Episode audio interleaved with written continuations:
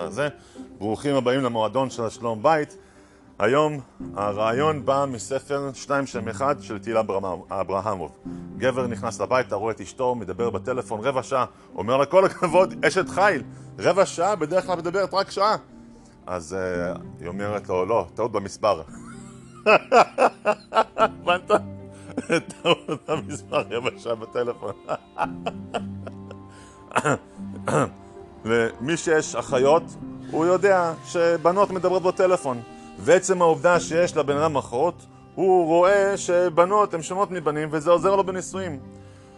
אבל תדע, תדעו לכם גברים שהנישואים זה לא כמו יחס בין אח ל, ל, לאחותו. אני רואה את זה מילדים. אח רב עם אחותו.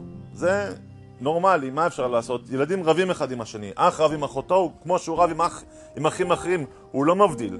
ולכן הוא לפעמים דוחף, הוא מרגיש שהיא... ולפעמים היא דוחפת אותו בחזרה. לפעמים הוא צועק עליה, את צעקות, הם מושכים בשיער, ככה זה. זה לא נכון, אבל זה דרך העולם. צריך להיות זהירים, שלא יחשוב שכשהוא גדל אחרי זה, שגם היחס עם אשתו הוא ככה.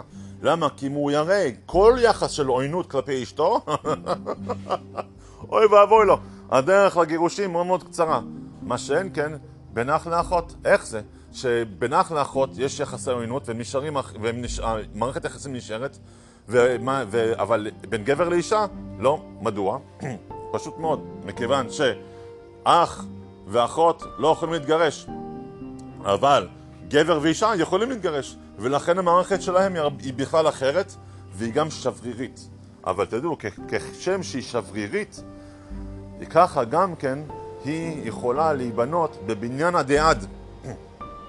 מי שזוכר גם כן יודע שאם יש לו אחות בערך בבת גילו, בין שהיא טיפה יותר גדולה או בין שהיא טיפה יותר קטנה, אז היא יכולה אחרי זה להכיר לו שידוכים, כמו שברוך השם אני הכרתי את אשתי.